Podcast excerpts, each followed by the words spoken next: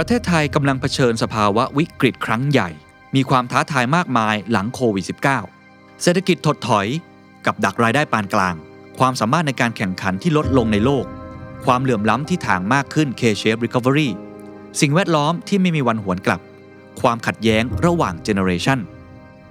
นี่อาจเป็นโอกาสเดียวและโอกาสครั้งสุดท้ายที่เราต้องปฏิรูปประเทศไทย The Standard Economic Forum 2021 The Great Reform Thailand's Tipping Point for a Sustainable Future ปฏิรูปประเทศไทยเพื่ออนาคตที่ยั่งยืนเวทีที่เปิดกว้างปลอดภัยสร้างสรรค์และยิ่งใหญ่ที่สุดฟอรัมที่รวมตัวกันของ50ผู้นำรุ่นใหญ่และรุ่นใหม่มากกว่า20เวที3วันเต็มพบกับสนอกอูนากูลนิธิเอียวศรีวงศ์สุรเกียรติเสถียรไทยบรรยงพงษ์พานิชสุพัฒนพงษ์พันมีเชาเศรษฐพุทธสุทธิวาฒนฤพุทธทองจันทรางสุเศรษฐาทวีสินสมโพธิ์อาหุไนอาทิตย์นันทวิทยาสุดารัตน์เกยุราพันธ์จริพรจารุกรสกุลทิมพิธาลิ้มเจริญรัตน์ท็อปจิรยุทธทรัพย์ศรีโสภาโคดดี้อัฐพลกู๊ดเดย์มายพัสราวลีธนกิจวิบูลผลและวิทยากรผู้ทรงคุณวุฒิอีกมากมายพร้อมผู้ดำเนินการเสวนาพิเศษสุทธิชัยยุ่นงานจัด3วันเต็ม 26-28 พฤศจิกายน Virtual Conference ถ่ายทอดสดแบบ Full HD จัดเต็มแสงสีเสียงบัตร1วันราคา 1,500 บาท3วันราคา 3,900 บาทพิเศษซื้อบัตร Early Bird ก่อนวันที่20พฤศจิกายนราคาเหลือเพียง 2,500 บาทThe Standard Member รับส่วนลดเพิ่มอีก 10% รับชมย้อนหลังได้ถึง3เดือนซื้อบัตรได้แล้ววันนี้ที่ Thai Ticket Major ติดตามรายละเอียดเพิ่มเติมได้ที่ The Standard มาร่วมกันปฏิรูปประเทศไทยเพื่ออนาคตที่ยั่งยืนของทุกคน This is the Standard Podcast Eye-opening for your ears 8-Minute Historyดีไซน์8 นาทีแบรนด์เจอร์นี่ในวันนี้ครับเรามาคุยกันถึงอีกหนึ่งแบรนด์แฟชั่นชื่อดังของอิตาลีครับต้องบอกว่าเป็นแบรนด์แฟชั่นชื่อดังระดับโอ๊ตกูตูร์ที่เป็นชาวอิตาเลียนครับแต่ในขณะที่ส่วนหนึ่งครับเขาเป็นโอ๊ตกูตูร์แต่ว่าเขามีลักษณะความเป็นป๊อปแมสได้ในเวลาเดียวกันครับเพราะถือเป็นแบรนด์ที่บุกเบิกเสื้อผ้าระดับไฮโซซึ่งเป็นแบบเพรสอะปอร์เตอร์หรือว่าเสื้อผ้าสำเร็จรูปควบคู่กันไปได้ด้วยจนกระทั่งกลายเป็นแบรนด์ที่หลายคนเรียกว่ามันคือไฮโซแมสระดับโลกกันด้วยครับเริ่มต้นจากเด็กหนุ่มที่มีชื่อว่าGiorgio นามสกุล Armani นะครับเป็นเด็กหนุ่มจากเมืองเปียเชนซ่าซึ่งอยู่ทางตอนเหนือของอิตาลีเบื้องต้นเลยGiorgio คนนี้เป็นคนที่มีความสนใจในเรื่องของการแพทย์เป็นอย่างมากครับจนกระทั่งเขาเลือกที่จะไปเรียนคณะแพทย์ของมหาวิทยาลัยที่มิลานด้วยระหว่างที่เขาเรียนแพทย์ได้3ปีครับเขามีความรู้สึกว่าการเห็นเลือดบ่อยๆและการได้กลิ่นเลือดมันไม่น่าจะเป็นวิถีชีวิตที่เหมาะสมกับเขาสักเท่าไหร่เลยประจวบกับช่วงเวลานั้นที่เขาเรียนได้3ปีและกำลังเลือกว่าเขาควรจะเดินทางชีวิตอย่างไรครับเขาจำเป็นต้องเข้ารับการเกณฑ์ทหารโดยที่ช่วงเวลาที่เขาเกณฑ์ทหารนั้นทางกองทัพเองเห็นว่าเขานั้นเป็นคนที่ศึกษาทางด้านการแพทย์จึงนำตัวเขาไปประจำการที่โรงพยาบาลแพทย์ทหารบกที่เมืองเวโรนาระหว่างที่เขาประจำการครับเขาได้เดินออกไปนอกค่ายทหารและไปชมแฟชั่นโชว์กันด้วยและสิ่งนั้นแหละครับทำให้จอร์โจอาร์มานีได้รู้ว่าวิถีชีวิตของเขาคงไม่ใช่แพทย์และเขาต้องการทำอาชีพใหม่ที่เขาไม่เคยคิดฝันเลยว่าเขาอยากจะทำสิ่งนั้นหลังจากที่จบประจำการ2ปีครับเขาตัดสินใจแน่วแน่แล้วว่าเขาจะไม่เป็นแพทย์อีกต่อไปเขาจึงเลือกเดินทางชีวิตใหม่ครับแล้วก็ไปทำงานที่ห้างสรรพสินค้าชื่อดังในมิลานก็คือ L'Arinascente ปัจจุบันห้างแห่งนี้ครับเป็นของ Central Group ของคนไทยไปที่เรียบร้อยไปแล้วด้วยถามว่าฟังก์ชันงานของจอร์โจอาร์มานีณเวลานั้นคืออะไรเขาเป็นคนทำหน้าที่ในการประดับตู้โชว์จัดตู้โชว์หน้าห้างสรรพสินค้าแห่งนี้ซึ่งก็ถือว่าอยู่ติดกันละครับกับมหาวิหารดูโมของมิลานกันด้วยหลังจากที่ทำหน้าที่ตกแต่งตู้โชว์กันแล้วเขาเริ่มต้นเรียนรู้ธุรกิจแฟชั่นมากขึ้นเขาไปทำธุรกิจในฝ่ายการจัดการซื้อแล้วก็เริ่มต้นเลือกสิ่งต่างๆเข้าใจเนื้อผ้าเข้าใจใยผ้าเข้าใจสัดส่วนของการแต่งตัวของทั้งผู้ชายและผู้หญิงกันด้วยครับด้วยประสบการณ์การทำงานการค้าขายผนวกกับความต้องการที่จะเป็นดีไซเนอร์ครับท้ายที่สุดเขา หันมาเริ่มต้นที่จะออกแบบเสื้อและไปสมัครงานเป็นผู้ช่วยดีไซเนอร์ที่ห้องเสื้อของผู้ชายก่อนนะครับห้องเสื้อของผู้ชายชั้นนำในเวลานั้นของอิตาลีก็คือนีโน่เชรูตี้เขาทำหน้าที่เป็นคนออกแบบเบื้องหลังอยู่ทั้งหมด6 ปีที่แบรนด์นีโน่เชรูตี้หลังจากนั้นครับ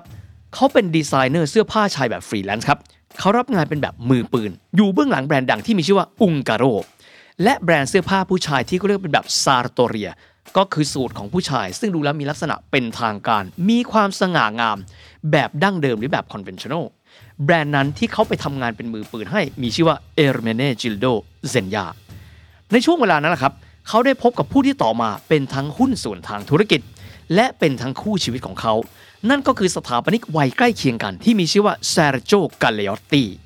ย้ำอีกทีนะฮะเซอร์โจ กาเลอตตีต้องย้ำสองทีครับเพราะว่าเซอร์โจ กาเลอตตีคนนี้เป็นคนที่ปลุกอาร์มานีขึ้นมาและมีความเชื่อมั่นในตัวจอร์โจ อาร์มานีว่าจอร์โจ อาร์มานีเป็นคนที่มีศักยภาพและควรที่จะเดินหน้าเปิดบริษัทของตัวเองและมีแบรนด์เป็นของตัวเองกันด้วย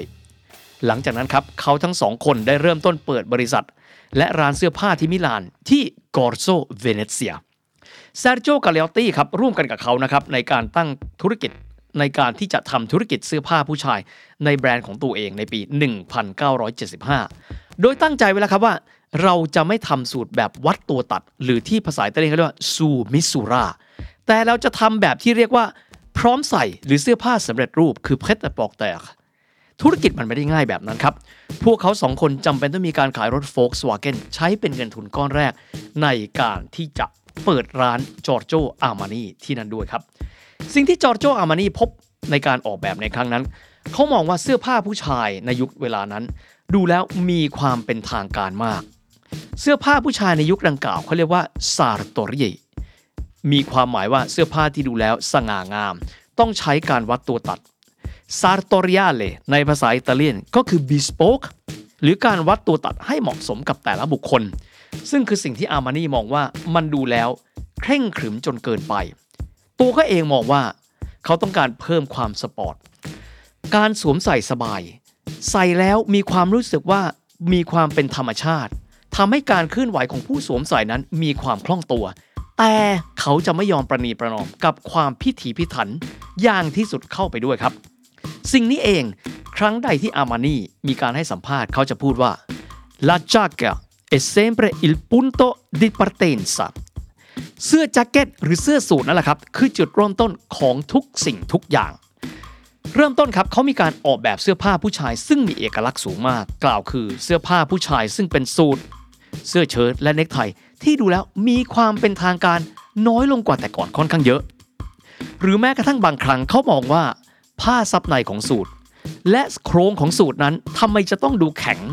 ทำไมจะต้องดูไม่เป็นธรรมชาติเอามันออกได้ไหมเนื้อผ้าถึงแม้ว่าอิตาลีจะเป็นประเทศที่มีอากาศหนาวเป็นบางฤดูกาลทำไมจะต้องใช้ผ้าที่มีลักษณะแข็งดูมีโครงสร้างอาจจะดูสง่างามแต่มันไม่เป็นธรรมชาติซะเลยด้วยองค์ประกอบเหล่านี้แหละครับคือการที่ทำให้สูทโครงสร้างของเสื้อผ้าดูแล้วมีความเป็นธรรมชาติมากขึ้นเบาลงมากขึ้นแต่ขนาดเดียวกันรักษาคุณภาพและความประณีตเอาไว้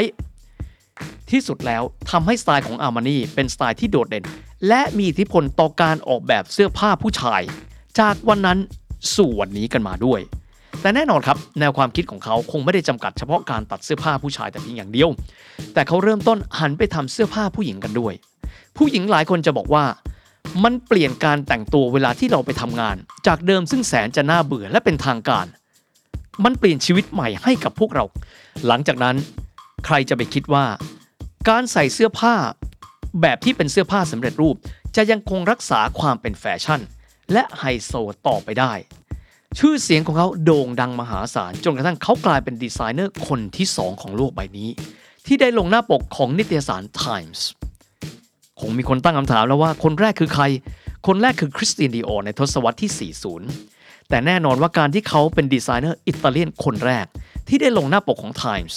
ทำให้ดีไซเนอร์ชื่อดังรุ่นพี่อย่างวาเลนติโน การาวานีรู้สึกอึดอัดว่าทำไมจึงเป็นจอร์โจ อาร์มานีและไม่ใช่วาเลนติโน การาวานีในช่วงเวลาดังกล่าวครับแบรนด์ใดต้องการที่จะโด่งดังระดับโลกจะต้องเดินทางไปเปิดตัวที่สหรัฐอเมริกาเป็นหลักอาร์มานีเองครับ ได้ตัดสินใจเข้าไปเป็นผู้สนับสนุนเสื้อผ้าให้กับหนังฮอลลีวูดในปี 1982 เรื่องที่ทำให้สูตรของเขาเป็นที่รู้จักทั่วอเมริกาก็คือภาพยนตร์ที่มีชื่อว่า American Gigolo พระเอกของเรื่องนั้นก็เลยกลายเป็นนายแบบให้กับอาร์มานี่พร้อมไปด้วยและชายคนนั้นก็คือริชาร์ดเกียร์ซึ่งต่อมาก็เป็นพระเอกหนังเรื่อง Pretty Woman ที่โด่งดังนั่นแหละครับและจุดนั้นเอง American Gigolo กลายเป็นจุดเริ่มต้นของคนดังที่จะต้องคิดว่าหากจะมีเสื้อผ้าไฮโซสักชุดหนึ่งเป็นเสื้อผ้าแบรนด์เนมหนึ่งในนั้นในตู้เสื้อผ้าจะต้องมีแบรนด์ Giorgio Armani และณเวลานั้นต้องยอมรับนะครับว่าเป็นปีที่แบรนด์ Giorgio Armani นั้นมีอายุไม่ถึง20ปีแถมยังเป็นแบรนด์ที่มีอายุเพียงแค่ไม่ถึง20ปีและได้ปรากฏตัวอยู่บนพรมแดงครั้งสำคัญด้วยแต่ถึงแม้ว่า Armani เองจะเป็นแบรนด์ที่เน้นเสื้อผ้าสำเร็จรูปแต่ขณะเดียวกันเพื่อเป็นการรักษามาตรฐานของ Giorgio Armani เอาไว้เขาจึงจำเป็นต้องมีการรักษาสถานภาพของความเป็น Haute Couture คำว่า Haute Couture มีความหมายว่าห้องเสื้อชั้นสูง High Sewing แปลตามตัวก็คือการตัดเย็บแบบชั้นสูงนั่นเองซึ่งจะต้องมีองค์ประกอบตามที่องค์กรที่มีการกำกับดูแล Haute Couture นั้นได้กำกับเอาไว้เช่นมีการตัดเย็บด้วยมือตั้งแต่ต้นจนกระทั่งจบกระบวนการมีองค์ประกอบหลากหลายมากมายซึ่งสิ่งเหล่านี้จะต้องให้องค์กรกลางในการกำกับดูแลที่มีชื่อว่า Chambre Syndicale de la Haute Couture ซึ่งอยู่ที่ปารีสเป็นคนที่จะอนุญาตให้ใช้คำว่า Haute Couture ได้ดังนั้นจุดเด่นของ Armani นอกเหนือจากเป็นการนำเอาแฟชั่นชั้นสูงมาอยู่ในรูปของเสื้อผ้าสำเร็จรูปแต่ขณะเดียวกันยังคงรักษาสถานภาพของความเป็น Haute Couture ควบคู่กันไปได้ด้วยจากบรรดาหนังบรรดาร้อยกว่าเรื่องที่ Armani ให้การสนับสนุนเสื้อผ้าแล้วเรื่องที่ถือได้ว่าสร้างอิทธิพลให้กับแบรนด์ Armani มากที่สุดคือ The Untouchables ต่อมาในปี 1985 ครับถือเป็นปีแห่งการสูญเสียอันยิ่งใหญ่ของเขามากเพราะหุ้นส่วนที่สำคัญที่สุดและคู่ชีวิตของเขาคือ Sergio Galeotti เสียชีวิตเพราะหัวใจวายตายแต่ทั้งนี้ทั้งนั้นครับ Giorgio Armani ไม่ทำให้ความสูญเสียของเขากระทบต่อการงานครับเพราะเขายังเดินหน้าในการขยายธุรกิจของเขาอย่างต่อเนื่องเราจะเป็นร้านในญี่ปุ่นหรือแบรนด์ใหม่ๆเช่นแบรนด์แว่นตา Emporio Armani Occhiali Occhiali แปลว่าแว่นตา Armani Calze Calze เป็นคำย่อ Calzetto เนี่ยที่แปลว่าถุงเท้าหรือแม้กระทั่งธุรกิจ Armani Exchange แต่ไม่แต่เพียงแค่นั้นครับเขายังมีการขยายธุรกิจในอุตสาหกรรมอื่นๆด้วยเช่นร้านอาหารโรงแรม Armani Casa ออกแบบเครื่องใช้ภายในบ้านถามว่าทำไม Armani จึงจำเป็นต้องมีการขยายธุรกิจไปอย่างธุรกิจที่ตัวเขาดูแล้วไม่น่าถนัดสักเท่าไหร่ด้วยความที่ Armani เป็นคนที่ใส่ใจกับทุกรายละเอียดเขาบอกเขาเห็นการที่เสื้อผ้าของเขาถูกถ่ายแฟชั่นเซ็ตบนบริบทที่รู้แล้วไม่มีความเป็น Armani เขาอึดอัดอย่ากันนั้นเลยทำ Armani Casa อุปกรณ์เครื่องตกแต่งบ้านเพื่อเวลาที่หนังสือแฟชั่นต้องการจะถ่ายภาพจะได้มีพร็อพของแบรนด์ Armani เข้าไปด้วยบางครั้งร้านอาหารที่จะถ่ายรูปเสื้อผ้า Armani ของเขามันดูแล้วไม่ใช่ Armani เปิดโรงแรมและร้านอาหารให้บรรดาเหล่าช่างภาพสื่อมวลชนทางแฟชั่นไปถ่ายในสถานที่ของเขาเลยแบบนั้นจะไม่ดีกว่าหรือและนอกเหนือไปจากนี้ครับการขยายไปยังต่างประเทศที่ถือได้ว่าล้ำยุคมากๆของ Giorgio Armani คือในทศวรรษที่ 90 ทศวรรษที่จีนนั้นเพิ่งเริ่มต้นในการเปิดประเทศArmani กลายเป็นแบรนด์แฟชั่นแรกๆที่เข้าไปเปิดร้านที่มหานครเซี่ยงไฮ้กันด้วยปรัชญา3ประการตลอดเวลาของ Giorgio Armani ในการสร้างอาณาจักรที่ยิ่งใหญ่ของเขาก็คือการตัดความไม่จำเป็นทิ้งไปเน้นความสบายทำให้สิ่งที่ดูเรียบง่ายไม่ซับซ้อนและเป็นสิ่งที่สง่างามต้องยอมรับนะครับว่ามาจนกระทั่งวันนี้อาณาจักร Armani ถือได้ว่ายิ่งใหญ่มหาศาลแต่รูปแบบการบริหารจัดการภายในองค์กรของ Giorgio Armani ยังคงเหมือนเดิมครับกล่าวคือเป็นบริษัทจำกัดที่เลือกที่จะไม่เข้าไประดมทุนในตลาดหลักทรัพย์และขายหุ้นให้กับผู้อื่นยังคงเป็นบริษัทจำกัดที่มีผู้ถือหุ้นหลักเพียงแค่คนเดียวและนั่นก็คือ Giorgio Armani มีคนเคยถาม Giorgio Armani ว่าในอนาคตหลังจากที่ตัวเขาไม่อยู่แล้วเขามองอาณาจักรของเขาอย่างไรเขาตอบบอกว่ามีทางออกหลากหลายทางไม่ว่าจะเป็นการที่ เขาจะมีการจ้างผู้บริหารมืออาชีพคนอื่นมาบริหารก็ดีหรือการที่จะมีการถ่ายโอนธุรกิจไปอยู่ในรูปแบบของบริษัทจดทะเบียนในตลาดหลักทรัพย์แต่สิ่งหนึ่งที่เขาปฏิเสธอย่างชัดเจนเลยคือเขาเลือกที่จะทำอย่างไรก็ได้แบรนด์นี้จะต้องไม่ถูกขายไปยังนักลงทุนในวงการแฟชั่นที่ถือหลายๆแบรนด์เพราะที่สุด Armani คือ Armani และวันนี้ตอกย้ำอีกครั้งหนึ่งว่าโลกใบนี้ Armani ก็คือ Armani และเขาพูดเสมอว่า Il più importante è il punto d'arrivo สิ่งสำคัญที่สุดคือเราต้องดูว่าท้ายที่สุดแล้วเราอยากเป็นอะไรและสำหรับ Armani แล้วมันจะต้องเป็น Armani 100% The Standard Podcast Eye-opening for your ears